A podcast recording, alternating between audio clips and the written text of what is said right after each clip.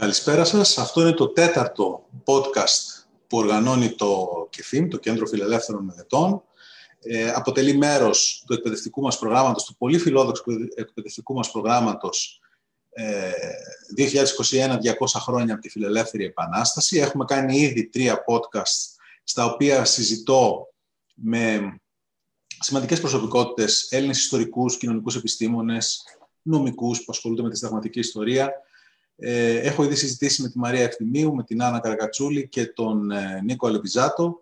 Σήμερα ο τέταρτος προσκεκλημένος μου είναι ο Δημήτρης Σωτηρόπουλος, ε, καθηγητής σύγχρονης πολιτικής ιστορίας στο Πανεπιστήμιο Πελοποννήσου και διευθυντής σύνταξης στην Εστία. Είναι ένας ιστορικός κυρίως του 20ου αιώνα. Έχει γράψει αρκετά άλλα το βιβλίο το, οποίο, το πιο πρόσφατο που συζητήθηκε πολύ και ε, νομίζω ότι είχε και ε, μεγάλη επιτυχία. Το φάση και αντιφάση του ελληνικού κράτους στον 20ο αιώνα, 1910-2001, που κυκλοφόρησε από την Εστία ε, το 2019, είναι το πιο πρόσφατο, αλλά έχει ας πούμε και ένα πολύ ενδιαφέρον άρθρο στο, στο πρόσφατο συλλογικό τόμο για τον πόλεμο και την επανάσταση στα Οθωμανικά Βαλκάνια.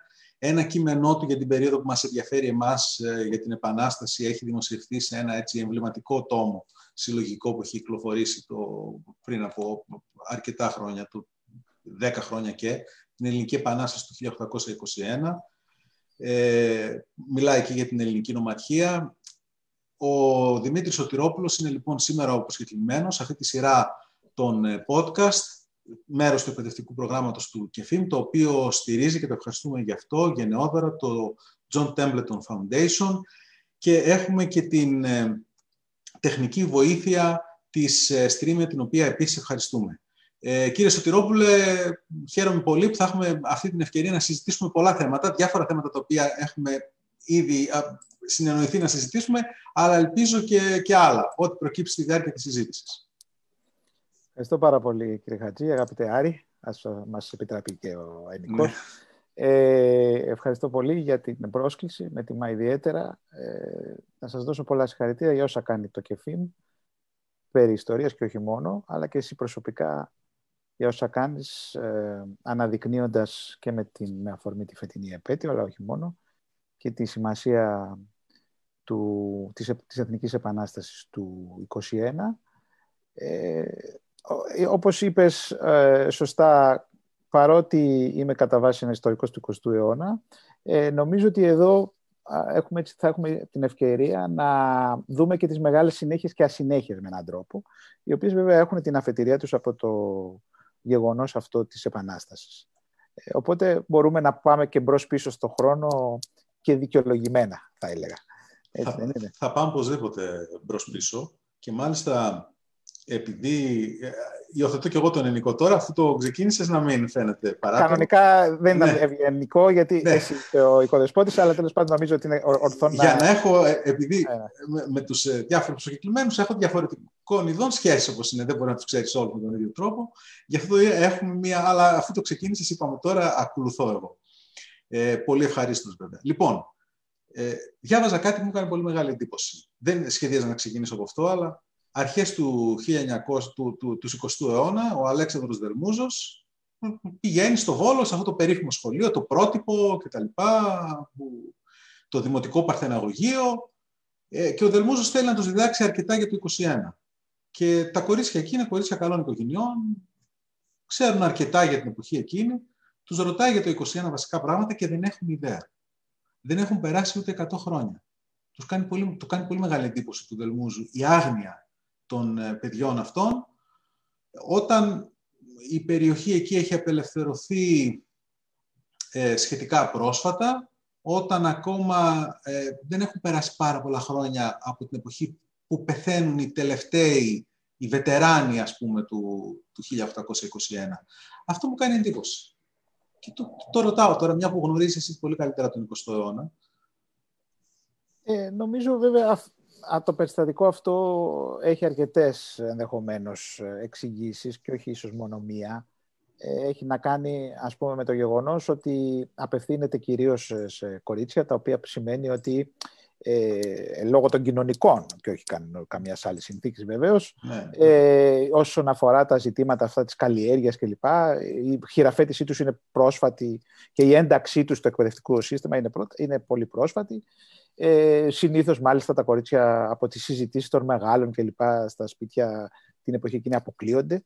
Ε, άρα μου φαίνεται μάλλον αναμενόμενο ή τέλος πάντων σχετικά αναμενόμενο να, να βρίσκει μια τέτοια αντιμετώπιση. Αλλά νομίζω ότι ενδεχομένως το ίδιο να συνέβαινε και με αγόρια της εποχής. Ε, πρώτα απ' όλα έχει να κάνει με το επίπεδο της ιστορικής συνείδησης. Ε, και βεβαίως και, την, ε, και το γενικό επίπεδο μόρφωσης του πληθυσμού την εποχή εκείνη, το οποίο παραμένει πολύ χαμηλό. Μην ξεχνάμε ότι η υποχρεωτική εκπαίδευση είναι πολύ πρόσφατη μεταρρύθμιση ε, έτσι, δηλαδή, μιλώντας για τα χρόνια του Δελμούζου, είναι μια πολύ πρόσφατη κατάκτηση, δηλαδή. Ε, κοιτάξτε, ούτως ή άλλως, θα έλεγα ότι ε, νομίζω ότι μόνο μετά τη δεκαετία του 70, και τόσο πρόσφατα, ε, αρχίζουμε να συζητάμε για την Επανάσταση με όρους ιστοριογραφικούς.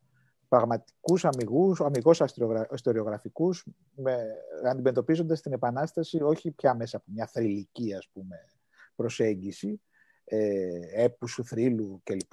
Αλλά με τους όρους που επιτάσσει οι, οι κοινωνικές επιστήμες, η ιστοριογραφία κλπ. κλπ. Ε, υπάρχουν σποραδικές προσεγγίσεις προηγουμένως. Υπάρχουν και εμβληματικά έργα και του Βακαλόπουλου και του Κόκκινου νωρίτερα και με τα πολεμικά θέλω να πω. Όμως αυτό ακόμα δεν έχει γίνει, δεν είναι κάτι που είναι κτήμα ας πούμε, του πληθυσμού ακόμα η, και μέχρι σχετικά πρόσφατα θα έλεγα, περισσότερο αυτό άπτονταν του θρύλου, του έπους και μιας ας πούμε εθνικ, εθνικιστικής ας πούμε ε, λιγότερο ή περισσότερο ακραίας προσέγγισης παρά με τους όρους αυτούς που ξέρουμε ας πούμε από τη γαλλική ιστοριογραφία η οποία έχει πολύ νωρίτερα προσεγγίσει ας πούμε, φαινόμενα κοινωνικά και επαναστατικά όπως τη Γαλλική Επανάσταση κλπ. ήδη από τη δεκαετία του 20 του 30. Ε, εδώ αυτό αργεί αρκετά και έχει να κάνει με την ορίμανση της ε, ιστοριογραφίας κατά βάση, η οποία η ορίμανση επέρχεται νομίζω μόνο μετά το 70, τη δεκαετία του 70. Χάρη στους πιονέρους, στους γνωστούς πιονέρους που και εσύ θαυμάζεις και αγαπάς, ε, οι οποίοι πρώτοι προσέγγισαν το φαινόμενο αυτό με όρους ε, ιστοριογραφικούς και κοινωνικούς. Ε, άρα νομίζω κάπως έτσι θα, θα, θα καταλάβαινα ας πούμε τέτοιες ε, προσλήψεις έτσι, ε, από τον πληθυσμό. Ένας άλλος παράγοντας μπορεί να είναι, αλλά καλά, είναι μεγάλο ζήτημα, το ότι τα κορίτσια αυτά έχουν μεγαλώσει στο Βόλο. Έτσι, αναρωτιέμαι, ας πούμε, η δική μου η γιαγιά, που είναι περίπου στην ίδια ηλικία με αυτά τα κορίτσια, ε, τι έχει διδαχθεί στη Θεσσαλονίκη, α, στο σχολείο στη, στη διάρκεια της Οθωμανικής Αυτοκρατορίας περνάει τα σχολικά της χρόνια. Έτσι. Τι, τι γνωρίζει για το 21. Δεν, δεν μπορώ να το ρωτήσω φυσικά, δεν το γνωρίζω. Αλλά πάμε πολύ πίσω τώρα. Πάμε στο 18ο αιώνα. Να δούμε λίγο αυτή η επανάσταση η οποία πριν ξεσπάσει ε, του 1821, η οποία είναι προφανώς εθνική επανάσταση, έχει και τα, αυτά, αυτή, το, το, θρησκευτικό το περιεχόμενο, είναι και μια επανάσταση χριστιανών Ορθοδόξων, δεν μπορούμε να το ε, πρωτα, πρωταγωνιστούν ε, άνθρωποι της Εκκλησίας σε πολλές περιπτώσεις κτλ. Έχει όμως και αυτή τη φιλελεύθερη διάσταση, η οποία, ε, για την οποία έχουμε πολλά ερωτήματα. Να δούμε και, και, κατά πόσο και τι σημαίνει φιλελευθερισμός εκείνη την εποχή. Να ξεκινήσουμε λοιπόν από την, από την αρχή, δηλαδή να ξεκινήσουμε από, το, από, το, από τη, την πολιτική σκέψη, ας πούμε, την πολιτική σκέψη που υπάρχει στον ανάμεσα σε αυτούς τους εισαγωγικά Έλληνες ε, που γράφουν στα ελληνικά ε, λογίους και που μπορεί κατά κάποιο τρόπο να χαρακτηριστεί πολιτική ιδεολογία. Και είναι η βυζαντινή πολιτική ιδεολογία, έτσι, αυτή της χριστιανικής ε, μοναρχίας. Πριν πάμε στα είδη των λογίων, καθώς πλησιάζουμε στο διαφωτισμό. Ε, νομίζω εγώ ότι ο, είναι, καθώς πλησιάζουμε προς το τέλος του 18ου αιώνα, ε, η σημαντική, καλά, ο Κιτρομιλίδης θεωρεί και νομίζω ότι έχει πολλά επιχειρήματα, ότι ο Μισιόδακας είναι αυτός που κάνει την σημαντική στροφή, που φεύγει, ξεφεύγει από το, από το μοντέλο αυτό του έστου του, του μεταρρυθμιστή ηγεμόνα του φωτισμένης απολυταρχίας και αρχίζει και χρησιμοποιεί ε, ιδέες ε, του διαφωτισμού κτλ. αλλά πριν από αυτόν ή την ίδια περίπου εποχή, ο Βούλγαρης, ο Καταρτζής κτλ. Ε, ποια είναι, ποιο είναι αυτό το περιβάλλον στο οποίο θα, ε, οι, ιδέες του πολιτικού διαφωτισμού, που είναι και ριζοσπαστικές από ένα σημείο και πέρα, ποιο είναι το περιβάλλον το ιδεολογικό ε, που θα συναντήσουν; Ε, γνωρίζουμε από, τον, από τη δημαρική φιλολογία και τους συνεχιστές του ότι το πω πολύ απλοϊκά τώρα το, το, για τις ανάγκες συζήτησης, ότι το, το σχήμα του διαφωτισμού ε, σε σχέση με την περιοδολόγησή του, ας το πούμε έτσι, ε, οργανώνεται μέσα από τρεις μεγάλες φάσεις. Η πρώτη φάση στις, από τις αρχές του 18ου αιώνα μέχρι τα μέσα του περίπου, ε, η δεύτερη φάση από το 1750, 1760 και μετά μέχρι το, το τέλος περίπου του 18ου αιώνα, δηλαδή με οριακό σημείο την Γαλλική Επανάσταση και από εκεί και μετά η τρίτη φάση μέχρι λίγο πριν την Εθνική Επανάσταση όπου και ολοκληρώνεται αυτό το, το κίνημα στην ελληνική εκδοχή του, στην νεοελληνική εκδοχή του. Ε, ε, αν ε, ακολουθήσουμε αυτό το, αυτή την περιοδολόγηση, η οποία ε, έχει και μπορεί κανείς να αμφισβητήσει και εν μέρει ορισμένες πτυχές του, αλλά ε, σαν γενικό σχήμα είναι μάλλον παραδεκτό, ε, θα λέγαμε ότι στην πρώτη, στις πρώτες φάσεις του και μέχρι την, την Γαλλική Επανάσταση και ίσως και μέχρι την συνθήκη του Κιουτσουκάινα να το πούμε έτσι πολύ γενικά και θα πω γιατί. Ε, η επικρατεί αυτή η μορφή που περιέγραψες και εσύ, η μορφή του λογίου, ε, δηλαδή κυρίως ενός λογίου που είναι ενταγμένος στις τάξεις της Εκκλησίας και πάντως δεν είναι ε, ούτε άθεος, ούτε είναι υπέρμαχος κάποιας, ε, κάποιου σχήματος, ας πούμε, ε, κοσμικής χειραφέτησης. Είναι ενταγμένος μέσα στην, στις τάξεις της Εκκλησίας, υπηρετεί τις ανάγκες της ανανέωσής της, με όποιους τρόπους, μερικές φορές και μέσα από ρήξεις, έτσι. Ε, πάντως όχι μέσα από ευθεία αμφισβήτηση, όπως μπορεί να το δούμε στο, στις στη γαλλική εκδοχή του διαφωτισμού. Είναι η τάξη λοιπόν του λογίου, ο οποίος έχει ε, με την κυριολεκτική σημασία της λέξης διαφωτισμός, έχει αυτή την ε, διαφωτιστική, παιδευτική δηλαδή, παρουσία μέσα από τα γραπτά του, την παρουσία του, τη διδασκαλία του, έτσι, γιατί ε, αυτό όλο ταυτίζεται και με μια άνθηση και άνοδο των ε, σχολείων, ας πούμε, κάποιων εκπαιδευτικών κέντρων που βλέπουμε και ξέρουμε ε, να, να, πώς το λένε, να εμφανίζονται σε διάφορα κέντρα, ε, κυρίως οικονομικά ισχυρά, του, του, ε, των ελληνοορθόδοξων πληθυσμών. Από εκεί και μετά όμως, ε, νομίζω ότι μπορούμε να παρατηρήσουμε ε, κάποιες εξελίξεις σε σχέση με τα με τις πνευματικές, διανοητικές, ιδεολογικές άρα ε, εκφάνσεις του διαφωτιστικού φαινομένου που έχουν να κάνουν με την εμφάνιση νέων τύπων, ας πούμε, όχι, που δεν είναι πια ο παραδοσιακός διαφωτιστής λόγιος, όπως αυτός που περιγράψαμε, αλλά αρχίζει να πλησιάζει λίγο περισσότερο σε αυτήν την πιο μοντέρνα εκδοχή του διανοουμένου, όπως την ξέρουμε στην νεωτερικότητα. Ε, βεβαίως δεν πάμε κατευθείαν εκεί. Ενδιαμέσως θα έλεγα ότι εμφανίζονται μορφε, ε, αυτού του τύπου η λογιοσύνη αρχίζει να γίνεται κτήμα και μιας εμπορικής τάξης, mm. κυρίως αυτής δηλαδή η οποία έρχεται σε επαφή είτε που βρίσκεται ήδη στον παρικιακό ελληνισμό, είτε που βρίσκεται σε ισχυρά οικονομικά κέντρα του, της Οθωμανικής Αυτοκρατορίας, ε, είτε που βρίσκεται και έξω από αυτήν, ε, και, ή, ή μάλλον που έρχεται συχνά σε επαφή με την Ευρώπη μέσω των εμπορικών δραστηριοτήτων της και των εμπορικών δικτύων της. Ε, νομίζω πολύ τυπική τέτοια περίπτωση είναι ο ίδιος ο Κοραής. Ε, ναι. Αλλά και ο, και ο Πέτρος Ομιδής Κιλίτσης που έχει μια περίπου ναι. ανάλογη έτσι, βιογραφία. Ε, θυμίζω εδώ ότι είναι συνήθως τον Κοραή μας ενδιαφέρει η φάση του, η όρημη, ε, αυτή που είναι πια ο, στην πραγματικότητα ο, ο κυριότερος, ο πρώτος και κυριότερος ε, έκφρασης νεοελληνικής ιδεολογίας, όμως υπάρχει μια προηγούμενη φάση που εμένα, εγώ τη βρίσκω πολύ συναρπαστική και είναι αυτή της μεταμόρφωσης του Κοραή από ένα παιδί που προέρχεται ας πούμε από ένα ε, ελληνοορθόδοξο σχολείο της Μύρνης, στο οποίο μάλιστα πέφτει και πολύ ξύλο, πώς το περιγράφει ο ίδιος.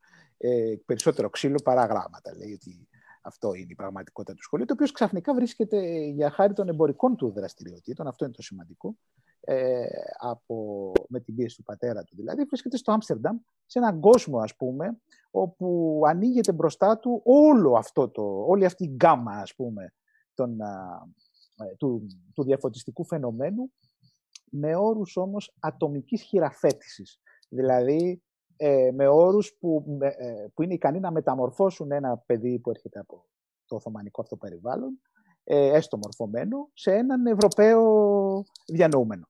Ε, αυτή είναι μια διαδικασία που την ξέρουμε και την έχει περιγράψει υπέροχα μέσα από τα γράμματα του ο Παραγιός του, ο οποίος τον παρακολουθεί εκεί και ο οποίος βεβαίως είναι έξαλλος, διότι βλέπει ένα παιδί το οποίο είχε την, προ, τις προδιαγραφές του Ραγιά, να ξαφνικά να αρχίσει να ντύνεται διαφορετικά, να ξενυχτάει, να πηγαίνει στην εκκλησία, να έχει ερωτικές σχέσεις με κοπέλες εποχής του, να έρθει σε επαφή με ιδέες που φαντάζουν πολύ ριζοσπαστικές ή τέλος πάντων επικίνδυνες.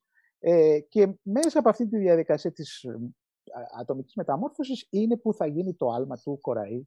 Ε, με, διαμέσου βέβαια και του Μομπελιέ που θα πάρει την μόρφωσή του ε, και στη συνέχεια θα φτάσει στο Παρίσι για να ακολουθήσει αυτή την πορεία την πνευματική που ξέρουμε.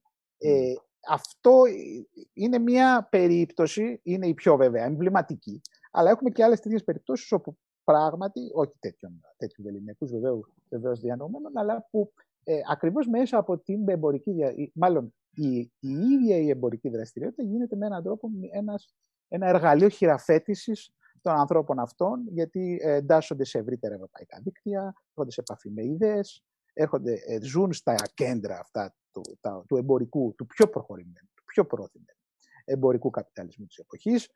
Θυμίζω ότι το Άμστερνταμ με όρους δικούς μας είναι η Νέα Υόρκη της εποχής. Mm-hmm. Είναι ένας κόσμος, αντιλαμβάνεστε, φοβερά συναρπαστικός για έναν άνθρωπο που έρχεται από... Εγώ λέω συχνά στους φοιτητές μου στα, στα μαθήματα να συζητάμε γι' αυτό, ότι είναι σαν να πάρει σήμερα ένα παιδί από μια κομμόπολη, ας πούμε, της Ελλάδας, στα 18 του και να, τον, να του πεις λοιπόν, ε, πήγαινε να, ε, στη Νέα Υόρκη, έχεις μια επιχείρηση, ασχολήσου με αυτή και ζεις εκεί, κάνει ό,τι θέλεις, έχεις και χρήματα, έχεις τα πάντα. Καταλαβαίνετε, πρόκειται για, μια, για ένα πολιτισμικό σοκ, ας πούμε, το οποίο είναι ικανό πραγματικά να μεταμορφώσει. Είναι διπλό ή τριπλό ή τετραπλό αυτό το σοκ. Έτσι, γιατί ναι. είναι από τη μια οι, οι νέες καπιταλιστικές, ο χρηματισμός της οικονομίας, καπιταλιστικές σχέσεις, είναι το, το σοκ της ε, Γαλλικής Επανάστασης, το ζει ολόκληρο ο Κοραής είναι το πολιτισμικό, είναι το... Ακριβώς. Και ο Κοραής ακριβώς, όπως είπες, φτάνει, και εδώ είναι, το, ε, είναι αυτό που μας περνάει από την φάση του τύπου του εμπόρου διανοουμένου στον, στον πολιτικό στοχαστή πια, ε, το λέμε λίγο σχηματικά, αλλά νομίζω αυτό είναι, είναι η, το, το καταλητικό γεγονός της Γαλλικής Επανάστασης, το οποίο μάλιστα ο Κοραής το ζει μέσα, ναι. το, με, από μέσα, διότι φτάνει το 1788 στη, το Παρίσι και λίγο μετά ξεσπάει η Επανάσταση και παρακολουθεί όλα τα γεγονότα ε, από πολύ κοντά. Ε, αλλά βεβαίως αυτό δεν είναι, ε, δεν ριζοσπαστικοποιεί και δεν πολιτικοποιεί μόνο τον Κοραή. Ε, είναι ένα φαινόμενο ε, το οποίο αγγίζει όλο τον βαλκανικό κόσμο και μάλιστα, ε, όχι μόνο βέβαια η Γαλλική Επανάσταση και, και ο Ναπολέον και η Ναπολεόντια δηλαδή ε, εξέλιξη της Επανάστασης, ε, η οποία βέβαια φτάνει και στον κόσμο εδώ, το, τον Βαλκανικό, με ποικίλους τρόπους. Φτάνει, ας πούμε, μέσω των Ιόνιων νήσων, ε, γιατί οι Γάλλοι περνάνε από εκεί. φτάνει μέσα από τους, ε, από τους διανομένους αυτούς οι οποίοι έρχονται σε επαφή με αυτές τις ιδέες, το Ιακωβινισμό, το Ιακωβίνους όπως είναι ο Ρήγας και όχι μόνο. Ε, και, και η ίδια άλλωστε ή, ή ο ίδιος αν είναι ένας ε, ο συντάκτης της ελληνικής νομαρχίας που νομίζω θα συζητήσουμε ναι. ε, είναι παιδί αυτής της, αυτού του ριζοσπαστισμού και, τον, και του καρμπονάρισμου βέβαια αλλά είναι, άρα λοιπόν αυτά τα γεγονότα, τα καταλητικά για ολόκληρη την Ευρώπη φτάνουν και στον κόσμο της Βαλκανικής και τον τον κόσμο των Ελληνοορθοδόξων της Οθωμανικής Αυτοκρατορίας μέσα από διάφορες οδούς, περισσότερο βέβαια από τον παρικια, μέσω του παρικιακού ελληνισμού, αλλά φτάνουν και αφήνουν πολύ έντονα, όπως ξέρουμε και όπως έχουμε δει από την ιστορία των ιδεών ε, και την τεκμηρίωσή της, ε, έχει κάνει και ο Κιτρομιλίδης και άλλοι, φτάνουν με έναν τρόπο μάλιστα διαρκέστερο της ίδιας της Γαλλικής Επανάστασης, δηλαδή ενώ η Επανάσταση έχει πια ιτηθεί, έτσι και ο Ναπολέοντας έχει ιτηθεί. Εδώ αυτές οι ιδέες παραμένουν πολύ ενεργές, πολύ έντονες και διαπλάθουν ακόμα τα υποκείμενα και τα ριζοσπαστικοποιούν. Ας πούμε, οι τρία κείμενα που μπορεί κανείς να αναφέρει ως απαρχές, ας πούμε, της πολιτικής, της νεοελληνικής πολιτικής σκέψης, περισσότερο ή λιγότερο ριζοσπαστικής, δεν είναι αυτό το πιο χρήσιμο, αλλά τρία τέτοια κείμενα είναι, ε, ε, παρουσιάζονται εκεί στα πρώτα 5-6 χρόνια της, ε, του 19ου αιώνα. Ε, είναι το υπόμνημα του Κοραή, ε, είναι το όρος ο Αγγλογάλος, που είναι ανώνυμο επίσης κείμενο, το οποίο είναι πολύ ριζοσπαστικό κείμενο. Θα μπορούμε να πούμε δύο λέξεις για αυτό, για το, για το τι πράγμα σε τι αναφέρεται. Και είναι βέβαια και η ελληνική νομαρχία, ε, που είναι όλα αυτά γύρω εκεί στα το 1803 μέχρι το 1805-1806, δεν έχουμε και ακριβές πάντα χρονολογίες. Πάμε λίγο πίσω, λίγο πίσω. Ε. Ε, η, η, κρίσιμη, νομίζω, χρονιά είναι όταν ο Ρήγας έρχεται στη Βιέννη και αποφασίζει, καλά, έχει προηγηθεί βέβαια όλο αυτό το πλαίσιο το οποίο έχεις περιγράψει πάρα πολύ ωραία, της Γαλλικής Επανάστασης. Το 1997 έρχονται οι Γάλλοι στα αλλά ένα χρόνο νωρίτερα ο Ρήγας είναι στη Βιέννη και αρχίζει το, την επαναστατική του δράση με την ευρία έννοια, δηλαδή με τη δημοσίευση κειμένων κυρίως, αλλά και σιγά σιγά αρχίζει και διαμορφώνεται και ένα σχέδιο στο, στο μυαλό του.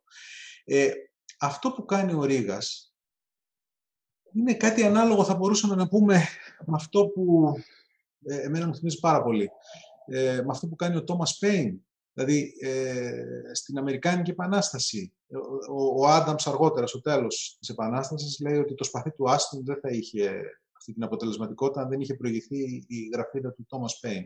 Όλοι, και λίγο πριν την Επανάσταση, και η φιλική εταιρεία που είναι νομίζω παιδιά του Ρίγα υπό μία έννοια, και οι επαναστάτες, η, η ιερολοχή της 37, την ώρα που τους εκτελούσαν στην Κωνσταντινούπολη, που είχαν συλληφθεί, τραγουδούσαν το θούριο. Ο Αθανάσιος Διάκος τραγουδά το Θούριο. Έχει δηλαδή, ε, ο Ρήγας δημιουργεί ε, όχι απλώς ιδεολογικές για τους ιδιανοούμενους κτλ. αλλά περνάει για πρώτη φορά στον κόσμο, ε, περνούν έννοιες, αιτήματα, προσδοκίες, οράματα, οι οποίες διαφέρουν σε πολύ μεγάλο βαθμό από τα οράματα τα οποία τα κυρίως χιλιαστικά που υπήρχαν μέχρι εκείνη την εποχή. Συμπλέκονται και με αυτά βεβαίως, έτσι δεν μπορεί να μην, να μην υπάρχει μια, ε, ε ένας συνδυασμός.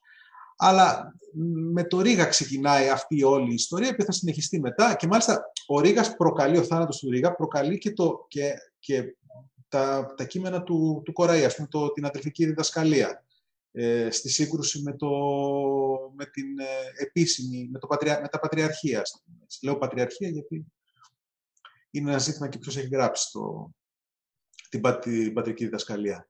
Ε, ο Κοραής πάλι είναι αυτός ο οποίος θα γράψει το θα, μάλλον θα, θα διαβάσει το υπόμνημα που έχει ετοιμάσει το 1803 ε, και μετά η νομαρχία, ο Ρωσοαγγλογάλος, ο οποίος είναι και στο ίδιο περιβάλλον.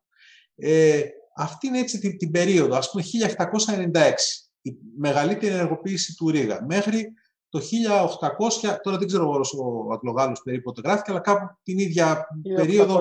1805 μάλλον. Ε, επειδή έχει αυτές πολλές ομοιότητες με την ελληνική ομαρχία, στον τρόπο που βλέπει τα πράγματα, ε, αναρωτιέμαι αν ήξερε την ελληνική ομαρχία αυτός που γράφει το Ρωσοαγγλογάλο και το, ε, συμφωνούσε σε πάρα πολλά και το, κατά κάποιο τρόπο προσπαθεί να περάσει τις ιδέες που είναι κάπου πιο σύνθετες. Τώρα είναι ένα δοκίμιο η ελληνική ομαρχία, έτσι. μια επιστολή, ξέρω α, υποτίθεται. Αλλά ο Ρωσοαγγλογάλος απευθύνεται κάπως σε ένα ευρύτερο κοινό. Ε, αν και δεν ξέρω τι... Είναι γραμμένο και σε στίχους, άλλωστε. Είναι γραμμένο και σε στίχους, ναι. Είναι και, και στίχοι που και σήμερα ακόμα διαβάζονται, ας πούμε, με αρκετά...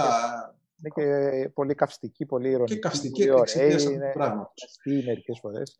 Μέχρι εκεί λοιπόν, μέχρι το 1806, γιατί από το 1806, δηλαδή από την ελληνική νομαρχία μέχρι το 1821, που είναι μία περίοδος πύκνωσης, έτσι, γιατί θα έχουμε τη, την ε, φιλική εταιρεία, πριν τη φιλική εταιρεία άλλες οργανώσεις, το, το ξενοδοχείο, το στη Παρίσι. Δεν έχουμε αντίστοιχη παραγωγή κειμένων. Για να δούμε πρώτα αυτή την περίοδο, 1796-1706, τη δεκαετία αυτή, η οποία και εσύ τώρα την, πριν από λίγο την εντόπισες ως τη σημαντική. Ε, είναι μόνο η Γαλλική Επανάσταση. Ιδεολογικά ναι, είναι, είναι πάρα πολύ σημαντική. Κοίταξε εδώ να ξεκινήσουμε λίγο φτιάχνοντας έτσι ένα, ή προτείνοντας ένα σχήμα. Ε, μια και αναφέρθηκες έτσι ε, ε παιγνιωδώς ε, νωρίτερα πριν ξεκινήσουμε στις αντιφάσεις αντινομίες του, του ελληνικού κράτους και της ελληνικής ιστορίας. Ε, εδώ συμβαίνει το εξής παράδοξο, ίσως όχι τόσο παράδοξο αν σκεφτούμε τις ε, επαναστάσεις και άλλες επαναστάσεις, όχι μόνο την ελληνική. Ε, το παράδοξο είναι πάντως ότι άλλος προετοιμάζει ιδεολογικά την επανάσταση, άλλος οργανώνει αυτή την επανάσταση, άλλος είναι ο φορέας της, το, τα υποκείμενα δηλαδή που σηκώνουν το βάρος της επανάστασης και άλλος είναι αυτός που καρπώνεται στο τέλος το αποτέλεσμα της επανάστασης. Είναι τέσσερις διαφορετικές, ε, είναι διαφορετικά υποκείμενα ε, άλλοι πρωταγωνιστές, πολύ διαφορετικοί πρωταγωνιστές και όλα αυτά έχει σε ένα διάστημα όχι παραπάνω των 30 τόσων ετών. Ε, η, επαναλαμβάνω όμως αυτό δεν είναι τόσο περίεργο ε, βεβαίως διότι ε, αναγκαστικά ιδεολογικά η επανάσταση, ε, οι επαναστάσεις προετοιμάζονται από λογίους διανοουμένους κλπ. Η, τα συνωμοτικά δίκτυα επίσης δεν είναι καλοί διανοούμενοι. Κανένας δεν θα ήταν καλός ο συνωμότης από τους διανοουμένους, όπως επίσης δεν θα ήταν και καθόλου καλός στο πεδίο της μάχης, ως στρατιώτης. Και βέβαια, ε, εν συνεχεία, είναι οι πολιτικοί εκείνοι, ε, όχι μόνο Έλληνες, βεβαίως οι οποίοι θα αναλάβουν να οργανώσουν το κράτος που θα προκύψει. Άρα, εκ των πραγμάτων πρέπει να μιλήσουμε για διαφορετικά υποκείμενα και ίσως δεν θα μπορούσε να γίνει άλλο. Ε, γι' αυτό ίσως παρουσιάζονται και αυτές οι, τα, τα μεγάλα χάσματα ενδεχομένως μεταξύ των διαφόρων περιόδων. Ε, βεβαίως το ξεκινήσαμε λέγοντας προηγουμένως ότι το δημαρικό σχήμα πράγματι εντοπίζει αυτήν την, ε, ε, αν θέλεις, ε, τα όρια του, του διαφωτιστικού φαινομένου εκεί γύρω. Δηλαδή, λίγο πριν την Επανάσταση δεν έχουμε πλέον παραγωγή τέτοια η οποία μας συνδέει με το μύτο του, του διαφωτισμού του ελληνικού.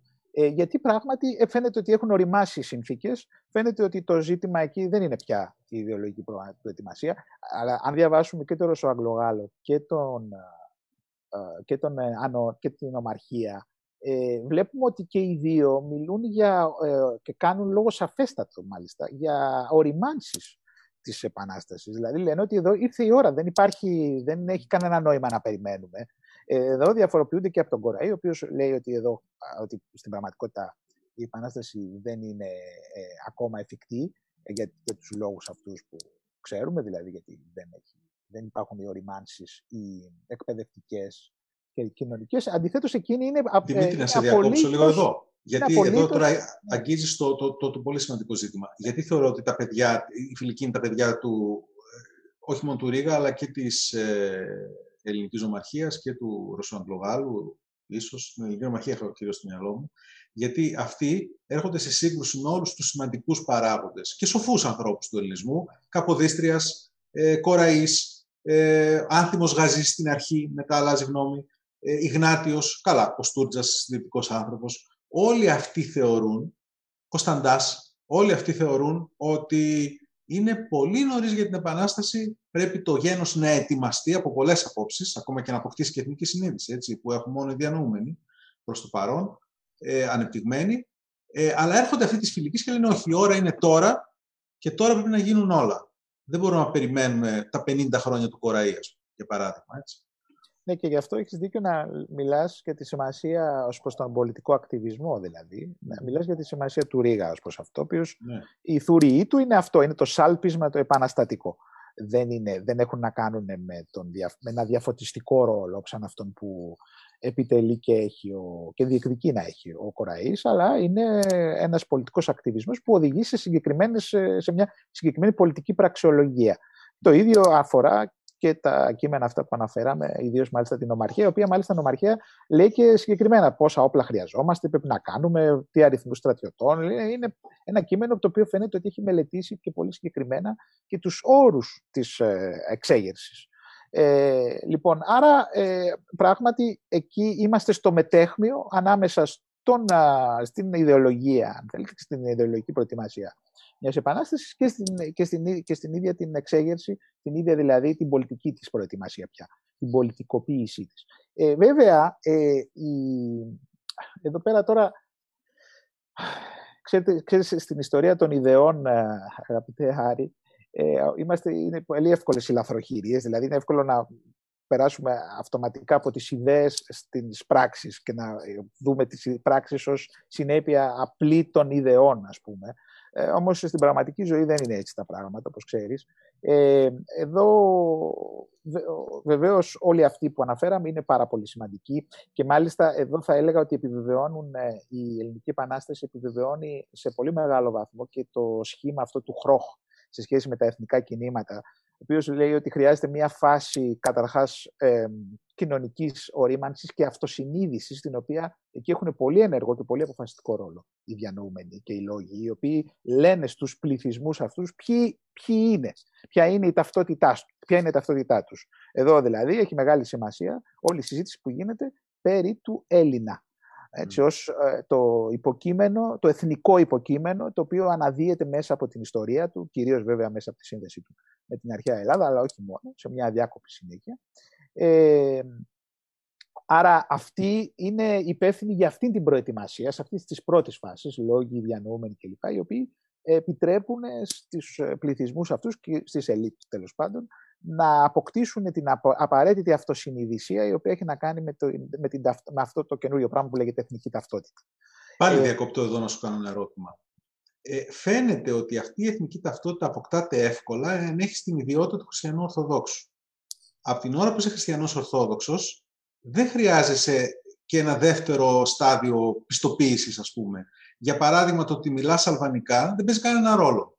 Ούτε αφισβητείται η ελληνικότητά σου στη διάρκεια της Επανάστασης, ούτε καν στον εμφύλιο. Στον εμφύλιο συμμετέχουν ομάδες οι οποίες μιλάνε αλβανικά, ε, όμως οι αντίπαλοι δεν τους αντιμετωπίζουν ως ε, ημιτελείς, ας πούμε, ε, Έλληνε, προβληματικούς Έλληνες ή ως Έλληνες οι οποίοι δεν είναι ακριβώς ε, το ίδιο Έλληνες ή γνήσιοι Έλληνες όσο είναι ας πούμε οι Πελοποννήσοι ή οι Φερρυπίνοι. Αυτό μου κάνει εντύπωση εμένα. Το γεγονός δηλαδή ότι είναι έτοιμοι να εντάξουν στην έννοια τη, τη, του, του ελληνισμού, της ελληνικότητας, ε, οποιονδήποτε είναι χριστιανός ορθόδοξος, αρκεί μόνο αυτό.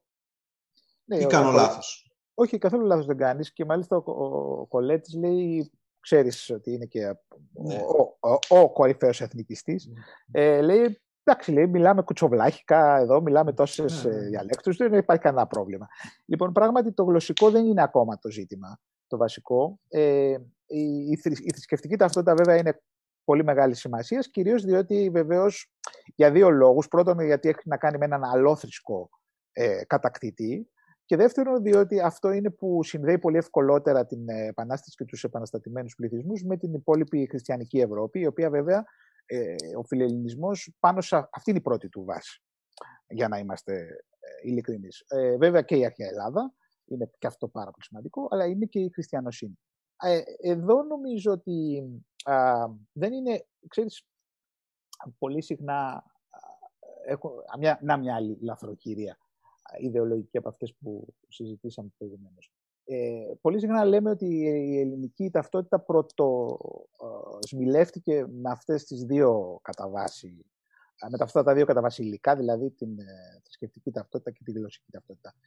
Ε, το, ενώ το πρώτο είναι περισσότερο αληθές, αλλά δεν αρκεί από μόνο του, το δεύτερο είναι ελάχιστα αληθές ή ίσως και καθόλου, όπως είπες. Δηλαδή, έχουμε να κάνουμε εδώ με πάρα πολλές διαλέκτους, οι οποίες τελικά είναι, είναι τοπικές, ε, σαν δεν είναι παραπάνω από διάλεκτη. Είναι γλώσσες οι οποίες δεν επιτρέπουν εύκολα την, κατανο, την αλληλοκατανόηση. Υπάρχει και το, θεατρικό έργο γι' αυτό. Ναι, υπάρχει του Βυζάντιου το, η Βαβυλωνία που είναι το 1837 γραμμένο, νομίζω. Ναι, ναι, τότε. Δεν, νομίζω κάτι τέτοιο. Η πρώτη έκδοση, η δεύτερη λίγο μετά. Ναι, αλλά διαδραματίζεται το 27. Ναι, αλλά μιλάει για ότι μαζεύονται όλοι αυτοί, ας πούμε, οι οποίοι ε, θέλουν να οργανώσουν το κράτος και μπορεί να συνεννοηθούν μεταξύ τους. Έτσι. Εξού και ο τίτλος της, ε, του έργου. Λοιπόν, άρα θέλω να πω δεν είναι το γλωσσικό. Το γλωσσικό θα γίνει για άλλους λόγους και αργότερα σημαντικό, πολύ σημαντικό, αλλά που είχε να κάνει με τη διγλωσία κλπ. κλπ. Αλλά όχι τότε. Ε, ε, νομίζω ότι εδώ και πάλι ε, εδώ ας πούμε με έναν τρόπο η νομαρχία να σήμερα μιλάμε πολύ για αυτή ε, έχει υπότιτλο από κάτω ή τη λόγος περί ελευθερίας, όπως θυμάσαι. Ε, νομίζω ότι εδώ οι ιδέες είναι σημαντικές υπό αυτή την έννοια, δηλαδή ότι οι, οι πληθυσμοί επαναστατούν α, ένας από τους πολύ βασικούς λόγους ε, γι' αυτό λέω ότι οι ιδέες εδώ έχουν σημασία, είναι η ίδια η ελευθερία και η διεκδίκησή της. Όμως, τι σημαίνει εδώ ελευθερία; Αυτό Έχεις είναι να πεις κάτι ενδιαφέρον, ειδικά για την ελευθερία. Τι, ποια είναι η ελευθερία του, αυτό, αυτό θέλω να το, να το τονίσεις. Είναι ε, ένα από τα πιο ενδιαφέροντα σημεία ναι. του, του κειμένου σου στον τόμο του Ζάνια. Ναι, ε, η ελευθερία πράγματι εδώ, γιατί ξέρετε, την αναφέρουμε από την αρχαιότητα ως σήμερα και την επικαλούμαστε διαρκώς, αλλά το περιεχόμενο της αλλάζει ιστορικά. Εδώ βεβαίως δεν έχουμε να κάνουμε με την ε, ελευθερία αυτή που έχουμε στο μυαλό μας σήμερα. Δεν έχουμε όμως να κάνει ούτε και με την ελευθερία όπως την καταλάβαινε ας πούμε, ο Μεσαίωνας ή όπως την καταλάβαινε ο Μακιαβέλη. Δηλαδή, τι, στη μακιαβελική ε, οπτική και προβληματική ελευθερία, η ελευθερία έχει να κάνει με την αποτίναξη ε, ή μάλλον με την αντίσταση απέναντι σε έναν εξωτερικό κατακτήτη. Αυτός ο οποίος έρχεται να κατακτήσει την πόλη μας. Άρα λοιπόν, όταν μιλάμε για ελευθερία, σημαίνει για τη δυνατότητα να ε, έχουμε, γι' αυτό και έχει μεγάλη σημασία, ας πούμε, στο Μακιαβέλη, ε, στις διατριβές του, έχει μεγάλη σημασία ο πολίτης, εκείνος ο οποίος είναι και στρατιώτης. Γιατί, γιατί είναι αυτός ο οποίος διασφαλίζει, αυτός και όχι ένας μισθοφορικός στρατός, γιατί ο μισθοφόρος μπορεί να γίνει και κατακτητής σου στη συνέχεια, mm. αλλά ο ίδιος ο ελεύθερος πολίτης, ο οποίος κατοχυρώνει την ελευθερία και διασφαλίζει την ελευθερία, υπηρετώντας ο ίδιος το στρατό και άρα ε, διασφαλίζοντας για λογαριασμό της πόλης του την ε, ελευθερία από εξωτερικό κατακτητή. Ακριβώς. Εσύ τι λες, ε, και με ένα ενδιαφέρον, νεορωμαϊκή κάπω. Η... Ναι, είναι, είναι ναι. ρωμαϊκή. Ναι. Ε, είναι η μακιαβελική νεορωμαϊκή. Ναι, ναι, ναι. Ε, με αυτούς συζητά κατά βάση ο, ο Μακιαβέλη, κυρίω στα δισκόρση δηλαδή, στι διατηρητέ, ναι, ναι. όχι στον ηγεμόν. Ε, Παρ' όλα αυτά, ε, εδώ έχουμε μια μετεξέλιξη και βεβαίως έχει να κάνει ασφαλέστατα όλο αυτό και με την ε, Γαλλική Επανάσταση, με τις επαναστάσεις, όχι μόνο τη Γαλλική και την Αμερικανική. Απλώς ο απόϊχος της Αμερικανικής ακόμα δεν είναι τόσο έντονος. Θα είναι μεγαλύτερος ίσως στη διάρκεια της Επανάστασης, αλλά όχι τόσο ακόμα. Η σημασία έχει το εξής. Η σημασία έχει ότι εδώ η ελευθερία ε, ε, συνδέεται με την αυτοδιακυβέρνηση. Με το αίτημα δηλαδή, όχι μόνο να απαλλαγείς από έναν εξωτερικό, από έναν ξένο κατακτητή. Και πράγματι η Ελληνική Επανάσταση έχει απέναντί της έναν ξένο κατακτήτη. Έναν αλόθρησκο κιόλας ε, κατακτήτη. Γιατί αυτό εδώ έχει βιωθεί, έστω και αν είναι μια μακραίωνη κατάκτηση, ως μια κατάκτηση. Α, α, ταυτόχρονα όμως έχει να κάνει και με το αίτημα της αυτοδιακυβέρνησης. Δηλαδή της ελευθερίας που συνδέεται με την δυνατότητα των, της πόλης, της πολιτείας, να κυβερνάται με τους δικούς της όρους, με τους όρους που έχει συμφωνήσει ε, η ίδια στο εσωτερικό της. Αυτό είναι ένα ριζοσπαστικό αίτημα. Ένα πολύ ριζοσπαστικό αίτημα και είναι αυτό το αίτημα που οδηγεί ε, και τους επαναστάτες, δηλαδή κυρίως τους πολιτικούς, ε, γιατί αυτοί έχουν συνείδηση αυτών των ε, σημαντικών διακυβευμάτων, στο να αποτυπώσουν και στα συντάγματα, που και εσύ έτσι αγαπάς πολύ και τα θεωρήσει πολύ σημαντικά ιδεολογικά κείμενα και πράγματι είναι, να αποτυπώσουν λοιπόν εκεί αυτές τις ιδέες περί δημοκρατίας. Αυτό που λέμε εμείς σήμερα δημοκρατία και στην πραγματικότητα είναι το αίτημα της αυτοδιακυβέρνησης και προχωρώντας το βέβαια ένα βήμα ακόμα περισσότερο, αυτοδιακυβέρνηση ε, αβασίλευτη. Δηλαδή ε, μια ρεπουμπλίκ η οποία ε, θα είναι απαλλαγμένη από οποιονδήποτε μονάρχη ο οποίος μπορεί να εξελιχθεί σε τύρανο. Αυτό βέβαια έχει οριμάσει, και οριμάζει ε, λίγο πιο μετά από την ε, περίοδο αυτή που συζητάμε, γιατί ας πούμε ε, θυμάσαι ότι και ο ίδιος ο Κοραής τη συζητά την, ε, την περίπτωση ναι. της μοναρχίας, δεν την αποκλείει ακόμα. Έτσι. Πιο, στις πιο προχωρημένες όμως εκδοχές του πολιτικού ριζοσπαστισμού και κυρίως βέβαια στη διάρκεια της Επανάστασης με τον Μαυροκορδάτο που έχει πια που είναι φορέας αυτών καθαρά των ιδεών ε, το αίτημα αυτό συνδέεται και με μια βασίλευτη δημοκρατία, που τη λέγαμε σήμερα. Άρα, και εδώ η ελευθερία. Σε ένα σημείο κυριαρχεί. Δηλαδή, ναι, φτάνει το 27 σε ένα σύνταγμα αντί, αντιγράφει σε πολλά το Αμερικάνικο. Όχι, δηλαδή το βασικό μοντέλο είναι οργάνωση των εξουσιών, είναι το Αμερικάνικο. Βεβαίως, βεβαίως. Και τα δικαιώματα. και τα δικαιώματα. Βεβαίως, το, το, το, Αμερικάνικο γίνεται ακριβώ για αυτόν τον λόγο. Γιατί είναι η πιο καθαρή μορφή ενός συντάγματος το οποίο έχει αποτυπωθεί η εκδοχή της αυτοδιακυβέρνησης ως μια, ένας ρεπουμπλικανισμός αυτού του τύπου, χωρίς ε, βασιλιά, mm-hmm. χωρίς ε, έναν μονάρχη ο οποίος μπορεί να εξελιχθεί σε τύρανο. Αυτό είναι το βασικό των Αμερικα... του αμερικανικού, ε, των πατέρων του αμερικανικού φεντεραλισμού, είναι ε, η... ο φόβος ε, του κυρίαρχου, ο οποίος γίνεται και τύρανος. Εξού και όλη αυτή η ιστορία, η η προσπάθεια να φτιαχτούν αντίβαρα θεσμικά, τα checks and balances κλπ. που εδώ βέβαια δεν φτιάχνονται. Αλλά τέλος πάντων σημασία έχει ότι από εκεί, όπως λες πολύ σωστά, έρχονται πολύ σημαντικές ιδέες περί αυτής της, ε, αυτής της αντίληψης περί δημοκρατίας. Αυτό ε, γοητεύει και τον Κοραή και στρέφεται στο αμερικάνικο μοντέλο τελικώς. Ναι, Ενώ ξεκινάει και αυτός βέβαια με την υπηρετική παράδοση, ναι. τη, τη γαλλική που έχει γνωρίσει, έχει συναντήσει ο ίδιος, ε, η οποία, εντάξει, αλλά πάντως στρέφεται καθαρά προς την... και είναι ο, ο, ο πατέρας, ο ιδεολογικός, ας πούμε, αυτών των πιο ριζοσπαστών στην Ελλάδα, Μάγερ, Πολυζωίδης, τα, η, η, η αδελφή Σούτσι, που, θέλουν, που ζητούν το αμερικάνικο μοντέλο. Οι λίγοι, όπως λέει ο Μάγκερ, είμαστε λίγοι και νομίζω λέει ότι είμαστε και οι καλύτεροι στην Ελλάδα, ναι. που θέλουμε δημοκρατία. Αλλά και ο, ο και το τέλος ζωής του, δηλαδή το τελευταίο κείμενο που, που γράφει, προειδοποιεί κατά της ε, Βασιλείας. Θεωρεί ότι ναι, είναι προδοσία του αγώνα. Αν, όπως είπες πριν, ε, ωραία, ο, ε, ο Ρίγας είναι ο Πέιν, ο, ο είναι ο Τζέφερσον. Έτσι, ας πούμε. Ε, είναι, αυτό, αυτό είναι το πρότυπο του. Άλλωστε, οι σχέσεις συζητούν, αλληλογραφούν, ε, επηρεάζεται πολύ από αυτό. Ε, πάντως, ε, όσο ό,τι αφορά λοιπόν την ελευθερία, ε, άρα για να συνδεθούμε με το ερώτημα έτσι, που έκανες αρχικά, η, εδώ είναι πάρα πολύ σημαντική η ιδέα της ελευθερίας, γι' αυτό και αυτή, αυτό που ονομάζουμε ως Εθνική Επανάσταση, ε, νομίζω ότι ε, ταυτόχρονα μπορεί να σωστά περιγράφεται και ως πόλεμος ανεξαρτησίας. Με την δυτή αυτή έννοια. Δηλαδή, είναι μαζί ε, η απαλλαγή από έναν ξένο κατακτητή, αλλά ταυτόχρονα και η ε, υιοθέτηση ενός πολιτεύματος, ταυτόχρονα αυτά τα δύο, η υιοθέτηση ενός πολιτεύματος που θα οδηγεί σε μια δημοκρατική ρήξη με το παρελθόν ε, και σε μια βασίλευτη δημοκρατία. Ε, ε, η ρήξη είναι εύκολη, πιο εύκολη από ό,τι θα ήταν κανονικά, γιατί δεν υπάρχει πια θρησκευτικός ηγέτης, ο ελέφαντας στο δωμάτιο ήταν η Εκκλησία. Έτσι. Η Εκκλησία αποκόπτεται από την κεφαλή της. Πολιτικός ηγέτης επίσης δεν υπάρχει μετά την σύλληψη του Υψηλάντη. Υπάρχει μια μεγάλη πολυδιάσπαση των δυνάμεων και πολυκεντρισμός και αυτό αφήνει όλα τα ενδεχόμενα ανοιχτά.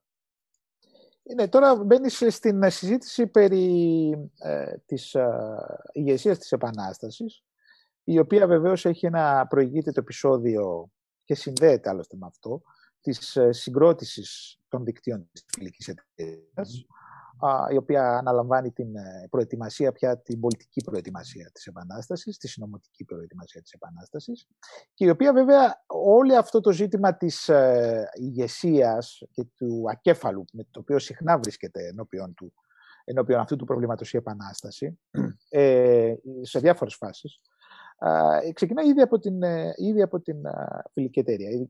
Για καιρό η φιλική εταιρεία συγκροτείται από τους τρεις περίφημους πατέρες της, όμως αυτοί είναι τρεις μικρέμποροι, ε, πολύ μικρής, μικρών δυνατοτήτων, μικρού δικτύου και γι' αυτό άλλωστε και στα πρώτα χρόνια της, όπως ξέρουμε, η φιλική εταιρεία εντάσσει μικρό αριθμό σχετικά ε, συνομωτών, επαναστατών και η ανάπτυξή της συνδέεται με, την, ε, με το πέρασμα της ε, έδρας της, ας πούμε, στην Κωνσταντινούπολη. Από εκεί και μετά και όταν δηλαδή αρχίζει να εντάσει και να ορκίζει, ας πούμε, ε, μέλη της και πάρα πολλούς από τις προχοντικές ελίτ πια και της, ε, ε, του ελληνοορθόδοξου μιλιέτ. Ε, από εκεί και μετά αρχίζει να εκτινάσει το αριθμό, όπως ξέρουμε από τα, από τα τεκμήρια, ε, φτάνοντας, τα τεκμήρια λένε, το ξέρω πώς λέει, 1993, αν θυμάμαι. Ενδεχομένως να είναι και πολύ μεγαλύτερος ο αριθμός αυτός. Σημασία έχει δηλαδή, και πέρα γίνονταν πρόχειρα. Ένα πολύ ευρύ και εκτεταμένο συνολικό δίκτυο. Ε, το οποίο όμως μέχρι ένα, μια πολύ πολύ προχωρημένη φάση είναι ε, διότι έχουν αποτύχει. Έχουμε κάποιο τεχνικό πρόβλημα από ό,τι βλέπω. Άρη, Α. Ε, ε, ε, έχασα, ναι. Ναι, είχαμε κάποιο, κάποια διακοπή, κάποιο τεχνικό, αλλά νομίζω έχουμε επανέλθει τώρα. Ακουγόμαστε κανονικά. Ναι, συνέχισε Δημήτρη. Νομίζω ακούγεται. Και σε ακούμε και σε... Ε, Για να δω. Ωραία, τώρα είμαστε εντάξει. Ναι, σε ακούμε τώρα. Κανονικά. Ναι, ναι. Λοιπόν... Πάλι πρέπει να υπάρχει μία... Μες, σε, ε, έχω, σας έχω χάσει λίγο. Ναι. Ε, μα το δίκτυο πρέπει να είναι. Είναι τα προβλήματα που δημιουργεί το δίκτυο. Εγώ σας ακούω με σχετικές διακοπές. Ναι. Ε, για να συνεχίσουμε και να δούμε πώς θα πάει το...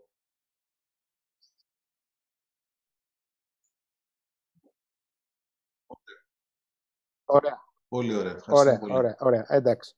Ε, εντάξει, είναι και αυτά που προκύπτουν ναι. από τα βαρημένα δίκτυα. Λοιπόν, α, ε, λέμε λοιπόν, α, λέγαμε λοιπόν, αγαπητέ Άρη, ότι η, ε, η ηγεσία της Επανάστασης μένει μέχρι προχωρημένο, μέσα σε μια προχωρημένη φάση ε, και ε, χωρίς ε, μια εμβληματική μορφή, τη βρίσκει στο πρόσωπο του υψηλάντη, των υψηλάντιδων, έτσι. Αλλά και αυτοί ακόμα δεν είναι, έχουν την, το μεγάλο μειονέκτημα ότι δεν είναι συνδεδεμένοι με το κέντρο της Επανάστασης, το πραγματικό κέντρο δηλαδή της Επανάστασης, που είναι η Πελοπόννησος. Ε, η, ε, άρα, η, και, και εσύ το έχεις περιγράψει νομίζω, είναι η πρώτη ας πούμε ε, φάση της Επανάστασης η οποία ξεκινά χωρίς πραγματικό ηγέτη. Ε, υπάρχουν, εκεί μάλιστα έτσι επικαλούνται διάφορα φανταστικά ε, έτσι, πώς τα λένε, ε, φανταστικές ας πούμε, ηγετικές προσωπικότητες ή αφήνουν να εννοηθούν διάφορα πράγματα οι επαναστάτες, αλλά στην πραγματικότητα ε, η ηγεσία ε, κεντρική δεν υπάρχει. Και η Επανάσταση θα αργήσει και θα δυσκολευτεί να ε, αποκτήσει μια τέτοια ε, και, θα, και ακόμα και όταν θα συμβεί αυτό θα αμφισβητηθεί με πολλούς και διαφόρους τρόπους αυτή. Ε, άρα λοιπόν εδώ νομίζω ότι είναι, αυτό θα έλεγα ότι κάνει ακόμα πιο εντυπωσιακή θα έλεγα την, την ίδια αυτή την επανάσταση διότι δείχνει ακριβώς το ακέφαλό της ε, που παρόλα αυτά δεν την εμπόδισε να ε, προχωρήσει και, παρότι, και παρά την αποτυχία, την πρώτη αποτυχία του Υψηλάντη στις παραδουνάβιες ε, περιοχές ε, δείχνει ακριβώς πόσο έτοιμες ήταν η ε, κοινωνία, πόσο έτοιμη ήταν η κοινωνία, οι πολλές διαφορετικές κοινωνίες, γιατί δεν μιλάμε και δεν είναι σωστό να μιλάμε για μια κοινωνία, οι πολλές πάντως και διαφορετικές κοινωνίες και της ε, Ρούμελης και της Πελοποννήσου και των νησιών, που είναι τα τρία μεγάλα κέντρα της Επανάστασης, πόσο έτοιμες είναι για την ε, υπόθεση αυτή.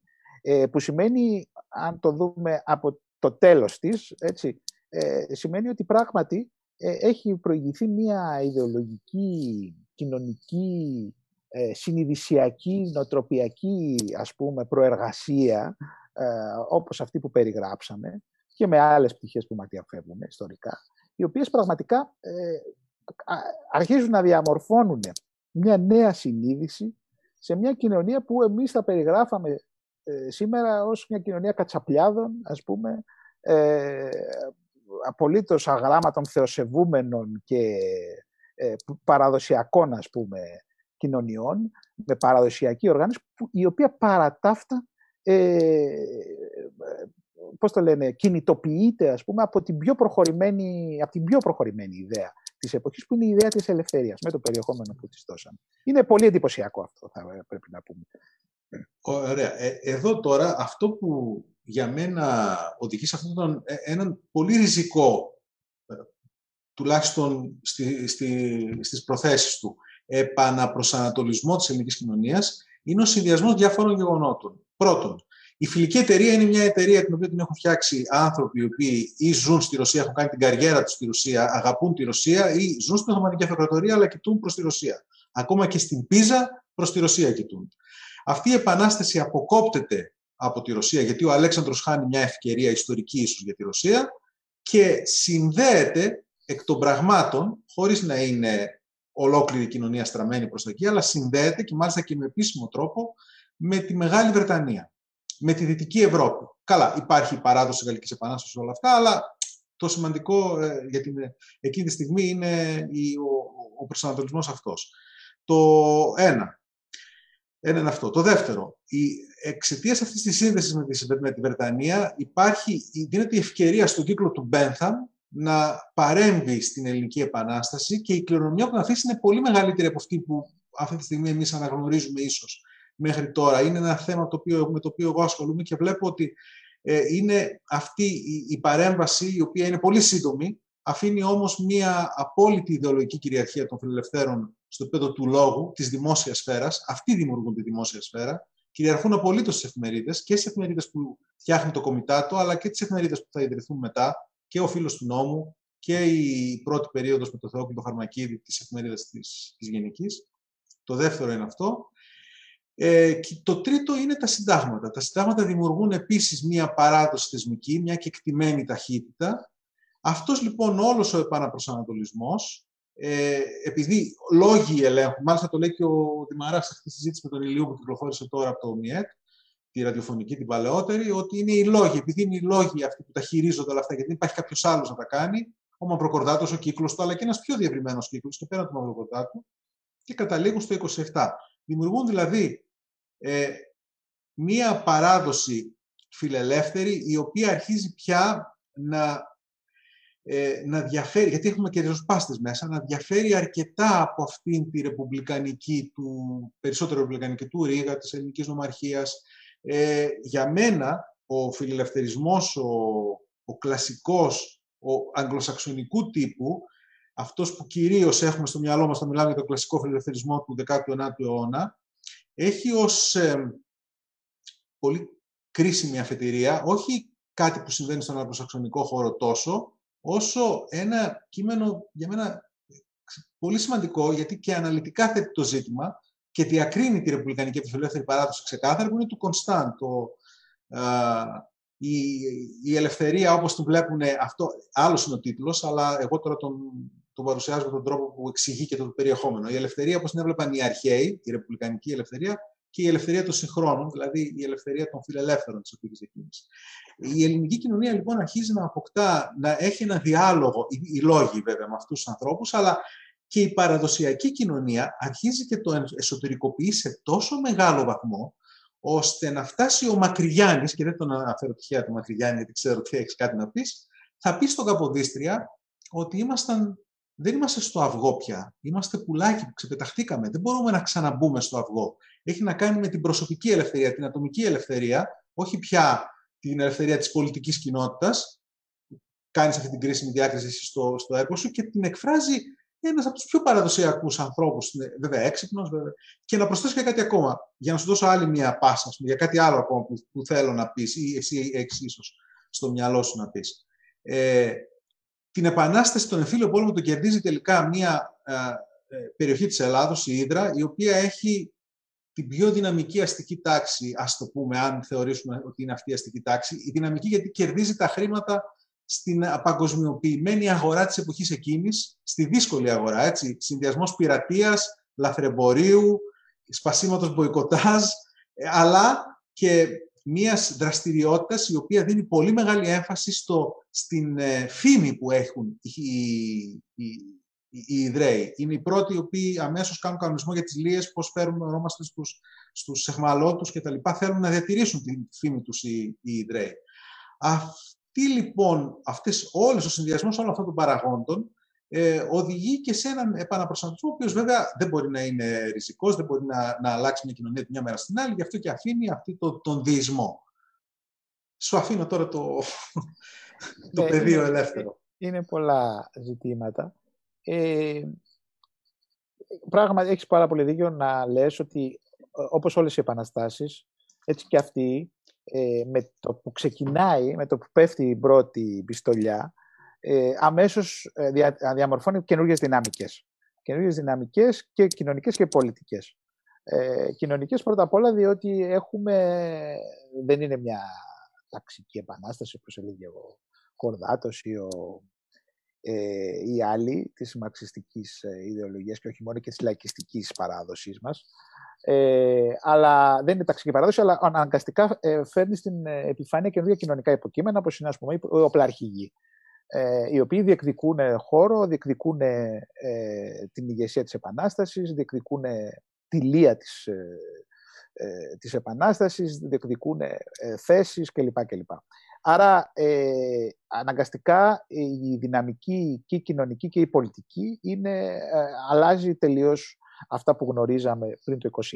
Επίσης, έχουμε την άφηξη των ετεροχθόνων. Mm-hmm. Όπως ξέρεις, εδώ έχουμε να, στην Ελληνική Επανάσταση και αυτό μέχρι, προχωρημένο, το, μέχρι τον προχωρημένο 19ο αιώνα και πολύ μετά δηλαδή την ε, ίδρυση του ανεξάρτητου κράτους, η, ε, βρίσκεται διαρκώς στην επιφάνεια αυτή η σύγκρουση ε, αυτοχθόνων και ετεροχθόνων η οποία έχει την καταγωγική της αρχή εκεί μέσα στην Επανάσταση με την έλευση βασικά δηλαδή των τριών του Μαυροκορδάτου, του Νέγρου και των υπόλοιπων αλλά όμως ε, εξελίσσεται και σε μία διαμάχη ιδεολογική που έχει να κάνει με το ποιος θα έχει τα ενία, και πολιτική εννοώ, πολιτικο-ιδεολογική, γιατί έχει, ε, εξελίσσεται σε μια σύγκρουση που έχει να κάνει με τα ενία της Επανάστασης.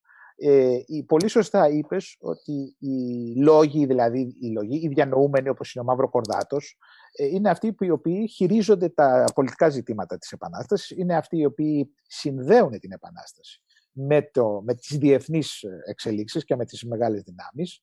Ε, χωρίς το Μαυροκορδάτο δεν μπορεί να υπάρξει αυτό, γιατί ο Μαυροκορδάτος είναι αυτός ο οποίος ε, έχει τις επαφές με την Αγγλία και με την υπόλοιπη Ευρώπη, μιλάει ξένες γλώσσες, έχει την άνεση να κινηθεί και να καταλάβει ποιες είναι οι ισορροπίες.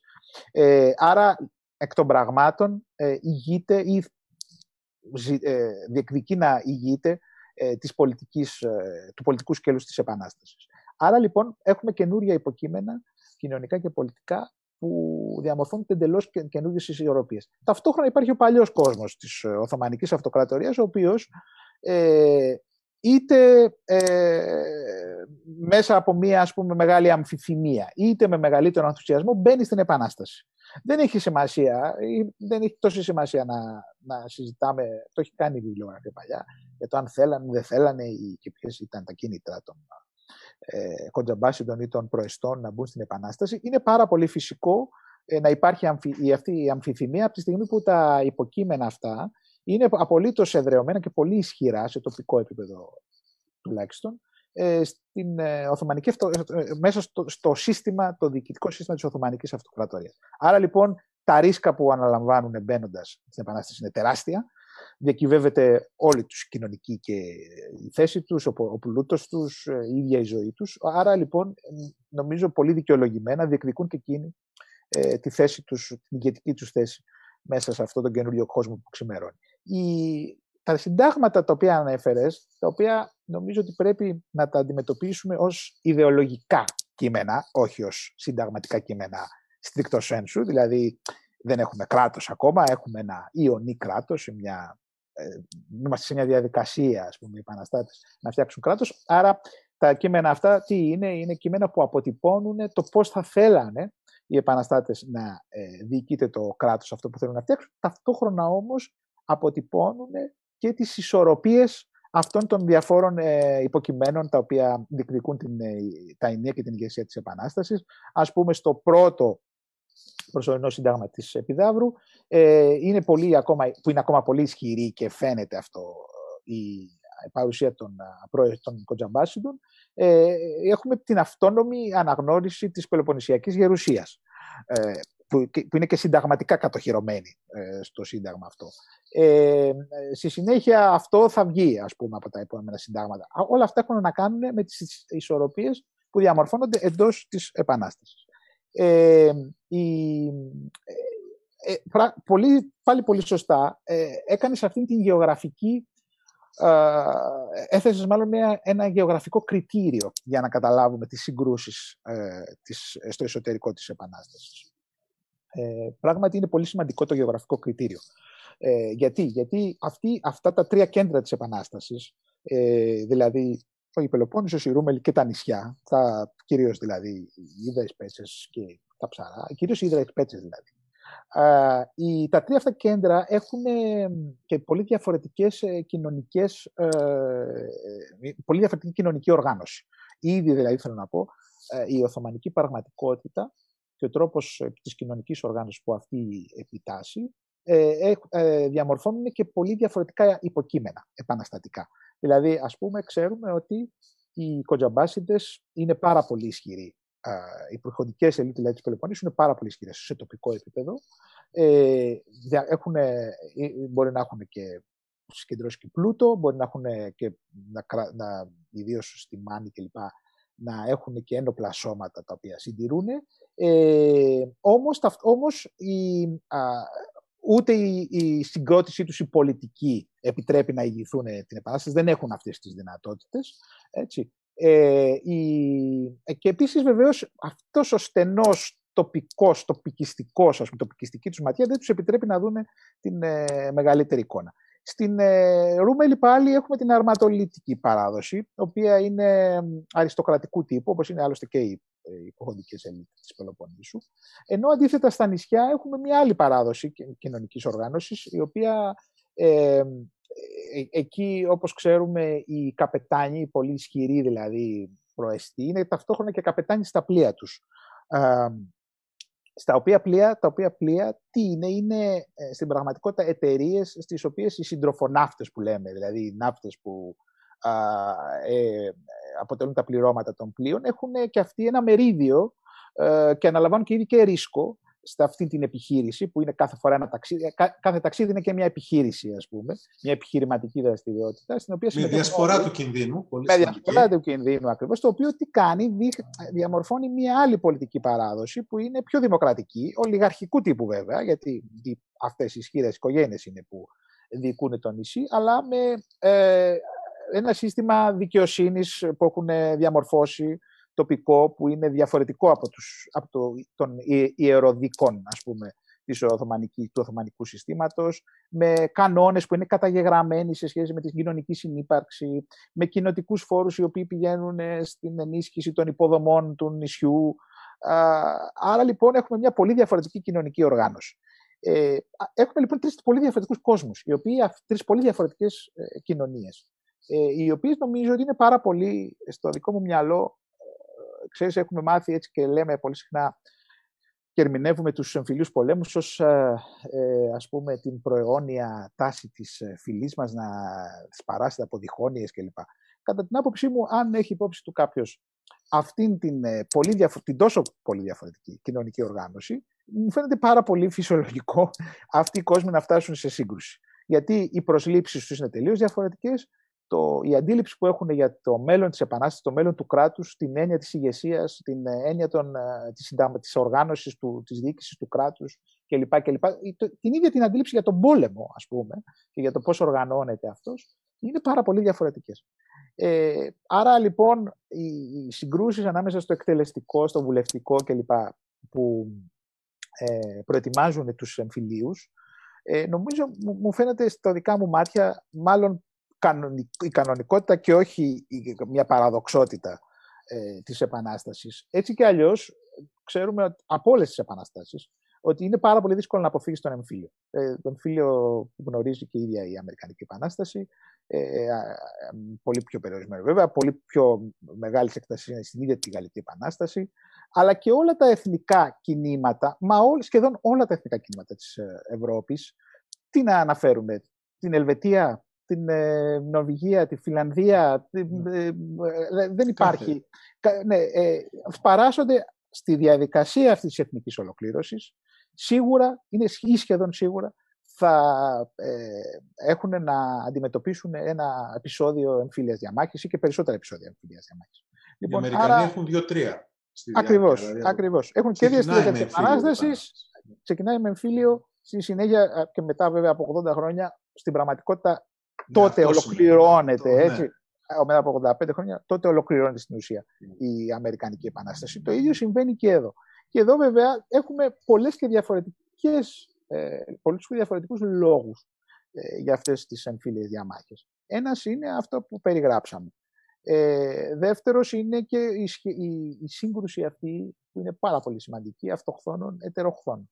Ε, ε, η άλλη έχει να κάνει και με τους, με, το, με τους ξένους παράγοντες, με τον ξένο παράγοντα και τις ξένες δυνάμεις, οι οποίες εμπλέκονται σταδιακά όλο και περισσότερο στη σύγκρουση αυτή.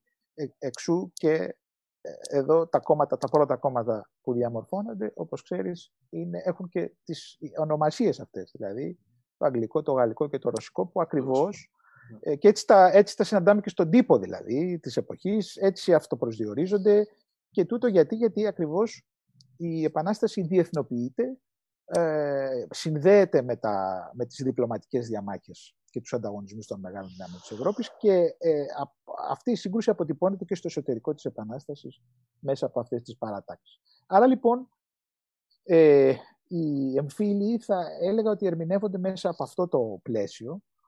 δεν είναι ένα, ούτε μια ας πούμε, παθογένεια της φυλής, ούτε ξέρω εγώ κάποιο, κάποιο περίεργο ας πούμε, επεισόδιο που έχει να κάνει απλώς επειδή εδώ πρόκειται για μια παραδοσιακή ε, κοινωνία. Ασφαλώς είναι παραδοσιακές οι κοινωνίες αυτές. Ασφαλώς αντιλαμβάνονται τον κόσμο μέσα τους παραδοσιακούς όρους. Ασφαλώς όμως επίσης ε, οι κοινωνίες αυτές ε, προετοιμάζονται ε, για έναν καινούριο κόσμο.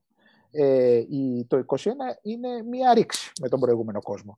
Και μάλιστα εδώ θα πρέπει να έχουμε υπόψη μας και μία άλλη παράμετρο, την οποία συνήθως ξεχνάμε. Το, λέμε ας πούμε για τη Γαλλική Επανάσταση πόσο, ε, που είναι το καταλητικό γεγονός και πράγματι ε, της ε, ευρωπαϊκής νεωτερικότητας. Όμως θυμάσαι και από τις πολύ ωραίες παρατηρήσεις που κάνει ο Τοκβίλ στο βιβλίο του «Το παλαιό καθεστώς». Η Γαλλική Επανάσταση, μάλλον το γαλλικό κράτος, να μιλήσουμε εδώ τους κράτους, ε, έχει και διατηρεί πολλές συνέχειες από το παλαιό καθεστώς στο μετεπαναστατικό καθεστώς. Ε, θεσμούς, ε, κρατικές ε, δομές κλπ. οι οποίες μεραμένουν ε, αναλύωτες μέσα στον χρόνο και που ε, εξασφαλίζουν στο κράτος αυτή, αυτές τις απαραίτητες συνέχειες. Εδώ έχουμε να κάνουμε με, ένα, με μια πλήρη ρήξη με το Οθωμανικό, ναι. δεσποτικό και ε, σουλτανικό καθεστώς. Φτιάχνεται ένα κράτος ή πρέπει να φτιαχτεί ένα κράτος από το απόλυτο μηδέν. Και αυτό αντιλαμβάνεσαι ότι ε, θέτει ζητήματα και προκαλεί ανταγωνισμούς οι οποίοι είναι δυσεπίλητοι. Ε, πόσο μάλλον που οι επαναστάτες φτάνουν και σε ε, πώς το λέτε, και σε αδιέξοδα τα οποία έχουν να κάνουν και με, τον, με την ίδια την εξέλιξη του πολέμου, ε, με τις ίδιες τις δυνατότητες, τις αντικειμενικές δυνατότητες τους. Έτσι, δεν ξεχνάμε ότι αντιμετωπίζουν μια αυτοκρατορία, ε, η οποία όσο ανοργάνωτη και αν είναι, όσο περιορισμένους πόρους και αν έχει, σε κάποιες φάσεις, ταυτόχρονα είναι μια αυτοκρατορία η οποία έχει δυνατότητα να ε, ε, να, ε, πώς το λένε, ε, όχι απλώς έχει τη δυνατότητα, είναι, είναι αντιμέτωπη με την πρώτη στην πραγματικότητα, τη δεύτερη μετά τη Σερβική Επανάσταση, αλλά μια επανάσταση που εδώ κρατάει πολύ. Κραταει πολύ. Και, ε, άρα είναι ένας τρομερός κίνδυνος που πρέπει και είναι αποφασισμένη να τον αντιμετωπίσει. Δεν, ε, ε, έχει, να, έχει να κάνει λοιπόν με μια, με ο κόσμος αυτός των επαναστατημένων Ελλήνων ε, βρίσκεται αντιμέτωπος με προκλήσεις οι οποίες στα μυαλό αυτών των ανθρώπων καταλαβαίνεις ότι είναι φαντάζομαι ανυπέρβητες.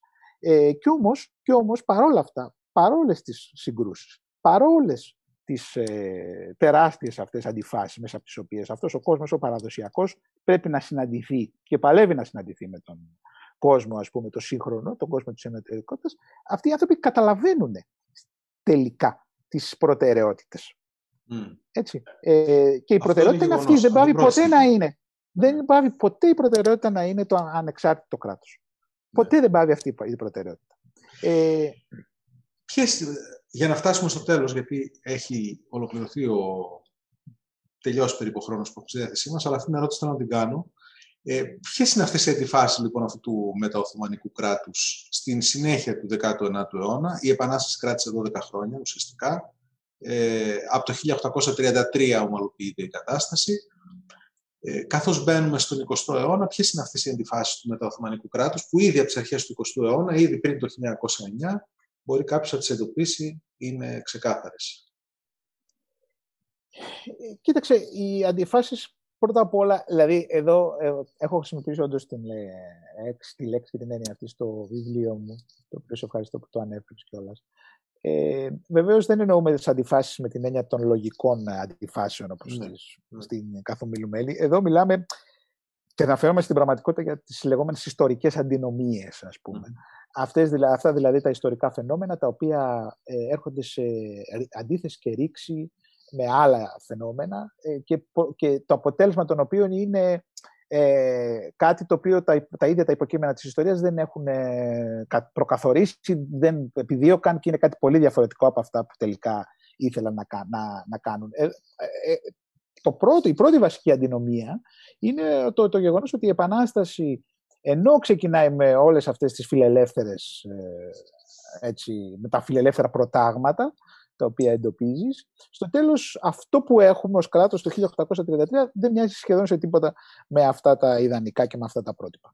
Ε, και γιατί δεν μοιάζει σε τίποτα, ε, δεν φταίει κανένας άλλος γι' αυτό, φταίνε οι ίδιοι, ε, ε, φταίει, κανένας δεν φταίει, αλλά έχει προκύψει μέσα ακριβώς από αυτές τις ε, αντινομίες που περιγράψαμε προηγουμένως των ε, εμφύλιων συγκρούσεων και των, ε, και των συγκρούσεων που έχουν να κάνουν με την ηγεσία, που έχουν να κάνουν με το διακύβευμα της ηγεσίας της Επανάστασης.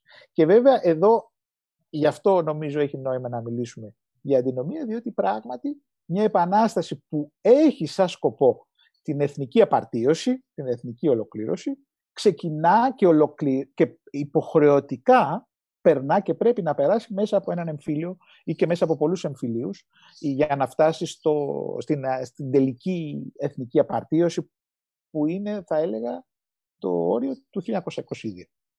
Ε, και μέχρι τότε έχουμε, δεν έχουμε μόνο έναν εμφύλιο, έχουμε περισσότερους. Βέβαια. Λίγο πριν έχουμε και την κορύφωση, ας πούμε, αυτής της ε, διαμάχης με τον εθνικό διχασμό. Με τον εθνικό διχασμό. Εδώ τώρα, ε, α, τουλάχιστον μέχρι το 1922, δεν παίζει ρόλο αυτή η απόλυτη κυριαρχία του, της, ε, της μεγάλης ιδέας που καταπνίγει οποιαδήποτε άλλη ανταγωνιστική, ας πούμε, φιλελεύθερη, σοσιαλιστική και σοσιαλιστικές ιδέες. Αργούν πάρα πολύ να έρθουν στην Ελλάδα, επειδή δεν αφήνει περιθώριο ε, ο, η μεγάλη ιδέα.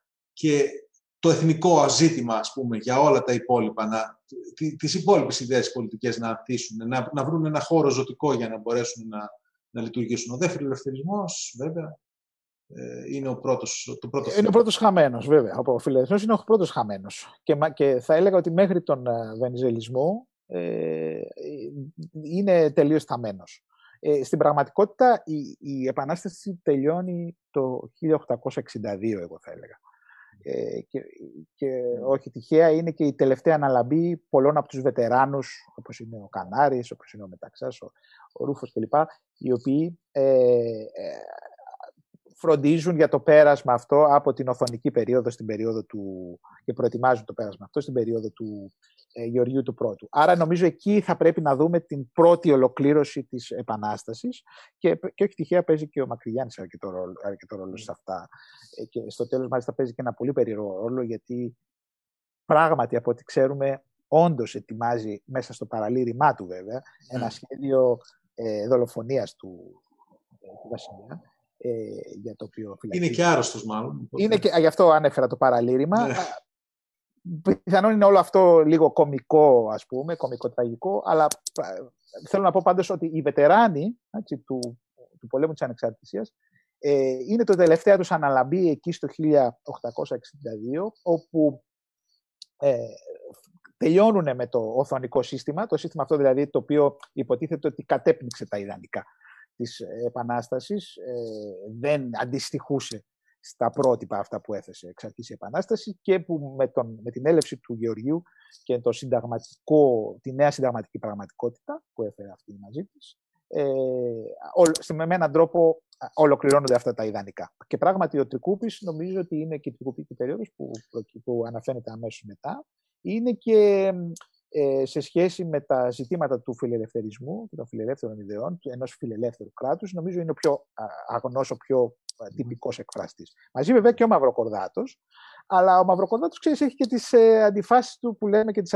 αντινομίες τους, γιατί όλες αυτές οι αντινομίες που εντοπίζουμε στο κράτος περνάνε και μετασχηματίζονται με έναν τρόπο και στις ίδιες τις συμπεριφορές των ε, ατομικών υποκειμένων. Α πούμε, ο Μαυροκορδάτος, ενώ όπως ξέρεις, είναι ο συντάκτης του πρώτου συντάγματος, πηγαίνει με τους αντικαποδιστριακούς για, για τη διεκδική σύνταγμα. Όταν έρχεται ο Όθωνας και του λένε, τον έχουν στείλει μεταξύ στο, στο Μόναχο πρέσβη και του λένε να διεκδικήσουμε σύνταγμα, λέει «Απ, δεν, είμαστε, δεν είναι όρημα τα πράγματα για σύνταγμα». Δηλαδή, είναι και αυτός έτσι... Νομίζω έχει, έχει ε, υποστεί το σοκ του, ε, του, της τελευταίας φάσης του εμφυλίου μετά το θάνατο του Καποδίστρια. Ναι, ε, εκεί οι φιλελεύθεροι, γι' αυτό και, στα, και στέκονται προσοχή στην πρώτη φάση του, του Όθωνα. Θεωρούν ότι δεν, ε, όλα αυτά ήταν τελικώς και δικό τους λάθος και μαθαίνω από αυτό. Αλλά για να κλείσουμε, ε, η, ε, έχεις δίκιο ότι το, όλος ο 19ος αιώνας και μέχρι το 1909, μέχρι το 1922 στην πραγματικότητα, ε, το, το επίκεντρο ε, του κράτους είναι το εθνικό ζήτημα. Και αυτό διότι ε, το πρώτο κράτος είναι πάρα πολύ μικρό και δεν περιλαμβάνει ε, όλες τις φαντασιώσεις, ας πούμε, οι οποίες, τις οποίες νομίζω δικαίως έχουν οι επαναστάτες ε, σε σχέση με το πρώτο κράτος όπως αυτό, γιατί αυτό τι αποτυπώνει, περισσότερο αποτυπώνει το πρώτο κράτος τις ισορροπίες των μεγάλων δυνάμεων και όχι αυτό που πραγματικά ε, διεκδικεί η Επανάσταση. Ε, νομίζω αυτός είναι ο λόγος. Βεβαίως, Πάντως, πέραν της Σάμου, ναι, συγγνώμη που παρεμβαίνω, ναι, πέραν της Σάμου, δεν υπάρχει άλλη περιοχή η οποία πραγματικά έχει ε, διατηρεί ζωντανή την Επανάσταση και δεν περιλαμβάνεται. Στην Κρήτη έχει καταληφθεί πλήρως από τον Ιμπραήμ. Άρα η Σάμος είναι αυτή που μένει απ' έξω. Και Υπάρχουν τα Ιόνια βέβαια, τα Ιόνια τα οποία... Ναι, τα Ιόνια... Ε, έχουν, διατηρούν και ίσως ένα μέρος της Υπήρου. Το θέμα είναι, ε, ε, κοίταξε, σε σχέση με τη μεγάλη ιδέα, βέβαια τώρα ανοίγουμε μια άλλη, α, ένα άλλο κεφάλαιο ή ένα υποκεφάλαιο γιατί εγώ επιμένω ότι αν θέλουμε να δούμε αυτή την περίοδο πρέπει να τη δούμε ενιαία. Την περίοδο δηλαδή της ε, εθνικής ολοκλήρωσης, που είναι μια συνεχής και συνεχιζόμενη κρίση εθνικής ολοκλήρωσης αυτός ο ένας αιώνας από το 1821 μέχρι το 1922 είναι μια συνεχιζόμενη κρίση εθνικής ολοκλήρωσης και όλα τα επεισόδια ε, πολιτικά και άλλα και οικονομικά ακόμα, ακόμα και η ίδια η χρεοκοπία του 1893, πρέπει νομίζω να ερμηνευτεί μέσα από αυτό το πρίσμα. Γιατί εδώ, ε, όπως ξέρεις πολύ καλά, ε, ε, ήδη από την πρώτη στιγμή μετά την, την ανεξαρτησία του κράτους, ε, υπάρχει ένα μεγάλο στρατηγικό δίλημα που τίθενται. Ε, με εκφραστές κυρίως τον Μαυροκορδάτο από τη μια πλευρά, τον Κολέτη ενδεχομένως από την άλλη. Δηλαδή, για το εάν ε, για το πώς θα πρέπει να διεκδικηθούν αυτά τα εδάφη, οι αλήτρωτοι ε, πληθυσμοί κλπ. κλπ. Πώς θα ε, ε, μπει στην πράξη δηλαδή ο αλυτρωτισμός, η αλυτρωτική ιδεολογία. Θα περιμένουμε πρώτα να ενισχύσουμε το κράτος μας, να ενισχύσουμε τις υποδομές του, να ενισχύσουμε τις δομές του, τους, τη, τη διοίκησή του, το στρατό του κλπ. την οικονομία του και στη συνέχεια να διεκδικήσουμε όσα ε, φαντασιωνόμαστε και θέλουμε να διεκδικήσουμε ή θα ε, ακολουθήσουμε έναν επαναστατικό βολονταρισμό, ας πούμε, όπως τον διεκδικεί και ο Όθωνας, ας πούμε, ε, και στη συνέχεια θα υποστεί την, ε, το 54-56 τον αποκλεισμό των ξένων δυνάμεων ή όπως θα το διεκδικήσει το 1897 με τον αστόχαστο ατυχή πόλεμο του εκείνης της χρονιάς. Ε, αυτά είναι τα δύο εθνικά σχέδια ας πούμε, στα, με τα οποία ε, στα, γύρω από τα οποία παίζεται το, η πολιτική σύγκρουση, διότι ναι, μεν όλοι ε, ναι, συμφωνούν και βεβαίως κανένας δεν αμφισβητεί την μεγάλη ιδέα ως την κυρίαρχη κρατική ιδεολογία, αλλά όμως το θέμα είναι πώς θα το φέρεις αυτό στην πράξη. Ε, και από εκεί είναι που ξεκινά η σύγκρουση, αν θέλεις, όλων των, μεγα, των παρατάξεων και των τρικουπικών με τους Δελιγιάννικων με τον ίδιο τρόπο θα πρέπει να τις ε, κατανοήσουμε. Εν μέρη θα έλεγα ότι έτσι μπορούμε να κατανοήσουμε και, τις, ε, και τον εθνικό διχασμό, διότι ο, οι βασιλικοί τι διεκδικούν; Διεκδικούν μια μικρά αλλά έντιμο Ελλάδα. Έτσι, έτσι δεν έλεγε ο Βλάχος. Δηλαδή ένα σχέδιο που δεν υποτιμά την εθνική ιδέα, αλλά την περιορίζει εδαφικά ε, και πολιτισμικά σε ένα πολύ μικρότερο ε, σε μια πολύ μικρότερη έκταση από αυτή των Βενιζελικών. Άρα έχουμε να κάνουμε στη συνέχεια με, με αυτό που θα λέγαμε ως ε, ε διαφορετικές όψεις του αλυτρωτισμού. Που ναι, ναι, συνέχει τους πάντες, αλλά για, ταυτόχρονα διχάζει και τους πάντες. Ε, γι' αυτό λέω ότι πρέπει να δούμε την, όλα αυτά τα επεισόδια της εθνικής ολοκλήρωσης ήδη από μέσα από την Επανάσταση ως κομμάτια αυτής της, ε, της πρώτης φάσης ε, του ελληνικού κράτους που νομίζω ολοκληρώνει το 1922. Και το δε έτσι ε, ενδιαφέρον, παράδοξο αυτής της υπόθεσης είναι ότι το τελικό επεισόδιο ε, αυτής της ε, διαδικασίας εθνικής ολοκλήρωσης πώς λύγει, λύγει ε, με την απαρχή της ε, διαδικασίας εθνικής ολοκλήρωσης της Τουρκίας. Έτσι δεν είναι. Εκεί συναντιούνται οι δύο ε, γείτονες και το οποίο ο ένας είναι το παιδί του άλλου, διότι το ελληνικό κράτος είναι ένα μεταοθωμανικό κράτος, ε, το οποίο προκύπτει μέσα από τη ρήξη με τον Οθωμανικό παρελθόν, ενώ το τουρκικό, το κεμαλικό δηλαδή το τουρκικό κράτος, είναι ένα εθνικό κράτος που προκύπτει μέσα από τη ρήξη με το, με τους, με το ελληνικό κράτος που είναι πολύ πιο όριμο σε εκείνη τη φάση κλπ. Ε, θα έχουμε την ευκαιρία να τα συζητήσουμε το χρόνο. Αυτά, το, αυτά τα 20, το 22. Στο, ε, θα, και είναι μια δύσκολη συζήτηση αυτή. Ναι. Ελπίζω να γίνει με, με ψυχραιμία. Λοιπόν, ναι. ε, είχαμε τη μεγάλη χαρά να έχουμε σήμερα μαζί μας τον Δημήτρη Σωτηρόπουλο. Είναι ποταμός ο Δημήτρης. Ε, ξεπεράσαμε τον χρόνο, νομίζω άξιζε, γιατί έγινε και η, ε, έγιναν και όλες οι, οι, οι αναφορές και στον 20ο αιώνα που ήθελα να γίνουν. Ε, πριν ε, τις ευχαριστίες, να πω ότι αν ε, σας ενδιαφέρουν αυτά τα, τα podcast, αυτές οι συζητήσεις με κορυφαίους Έλληνες ιστορικούς, κοινωνικούς επιστήμονες, ε, μπορείτε να γραφτείτε στο κανάλι του Κεφίμ, μπορείτε να μπείτε στο YouTube ή στο Facebook, Μπορείτε να γραφτείτε στην ηλεκτρονική λίστα του ΚΕΦΗΜ για να ενημερώνεστε σχετικά. Μπορείτε να μπείτε στην ειδική σελίδα που έχει το εκπαιδευτικό μας πρόγραμμα 200 χρόνια από τη Φιλελεύθερη Επανάσταση, που ε, πραγματοποιείται με την ευγενική χορηγία του John Templeton Foundation. Ευχαριστούμε πάρα πολύ την ε, Streamia για την τεχνική υποστήριξη. Ευχαριστώ πολύ εγώ την ε, Αλώνα Τατάρουβα ε, από το ΚΕΦΙΜ για όλη τη βοήθειά της σε, όλα αυτά τα, σε όλες αυτές τις εκπομπές και τη συνεργασία μας.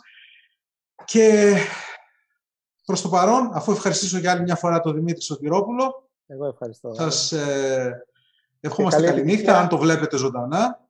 Και καλή επιτυχία με το βιβλίο, το οποίο ξέρω ότι δουλεύει και τελειώνεις και το οποίο ναι. περιμένουμε πολύ ενδιαφέρον. Για να δούμε. Ε, βεβαίως, βεβαίως, θα δούμε. Ε, ευχαριστώ πάρα πολύ, Δημήτρη. Ήταν πολύ ενδιαφέρουσα η σημερινή συζήτηση μαζί σου. Ε, σας προσκαλώ στις επόμενες ε, συζητήσεις του ΚΕΦΙΜ. Όταν θα μπείτε στη σελίδα του ΚΕΦΙΜ θα δείτε το πρόγραμμα των ε, ομιλητών, μάλλον τα ονόματα των ομιλητών. Θα τα ανακοινώνουμε, θα τα μαθαίνετε πρώτοι εφόσον είσαστε εγγεγραμμένοι σε όλες τις λίστες, στα, στα διάφορα τέλος πάντων που τα κοινωνικά δίκτυα προσφέρουν του ΚΕΦΙΜ και του εκπαιδευτικού μας προγράμματος. Καλό σας βράδυ. Θα τα ξαναπούμε σύντομα. Καλό βράδυ.